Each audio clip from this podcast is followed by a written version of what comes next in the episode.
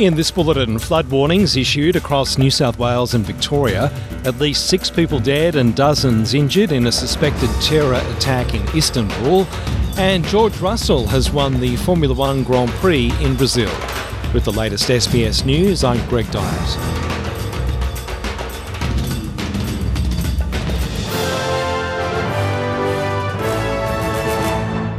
Heavy rain across parts of Victoria and New South Wales has led to dangerous flash flooding, with many being told to evacuate. Some 100 emergency flood warnings are in place across New South Wales and some 80 warnings in Victoria. The New South Wales State Emergency Service has responded to 33 flood rescues and over 400 requests for help in the 24 hours to Monday morning.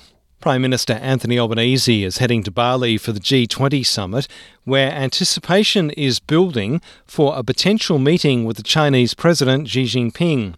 President Xi has already confirmed a planned meeting on the sidelines of the G20 with Joe Biden, but the question remains as to whether he'll also grant Mr Albanese an audience. If a meeting between the two does go ahead, it will be the first time leaders of Australia and China have gathered for official bilateral talks in six years.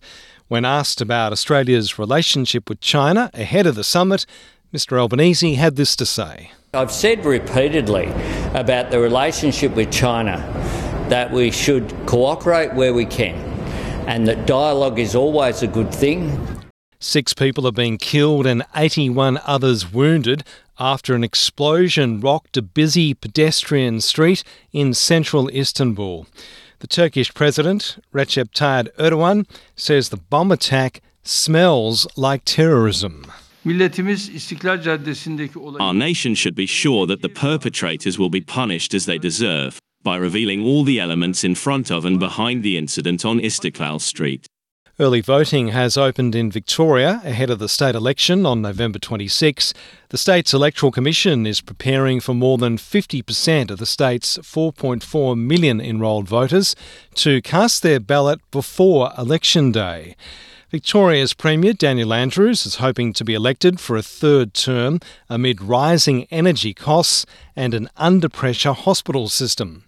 Mr. Andrews has told the Seven Network he has a plan to bring down prices. We've got a plan to bring back the State Electricity uh, Commission and to replace those big companies with government owned renewable energy, uh, not for profit but for people, to put downward pressure on prices and to do the right thing for the planet. Pharmacists in New South Wales will now have the power to diagnose and prescribe some medications without a GP consult. The measure will be trialled for 12 months and will apply to medicines like birth control, antibiotics for urinary tract infections, and skin condition treatments. The move has drawn criticism from the Australian Medical Association.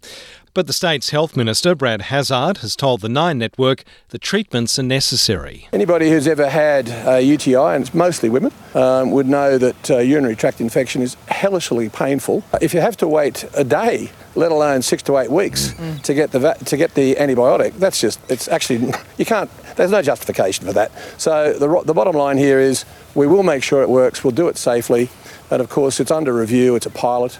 I think uh, the GPs. Uh, the organisations that represent them um, are speaking up, but I think they also need to just uh, take a chill pill. In sport, George Russell says winning Brazil's Formula One Grand Prix has been an emotional roller coaster.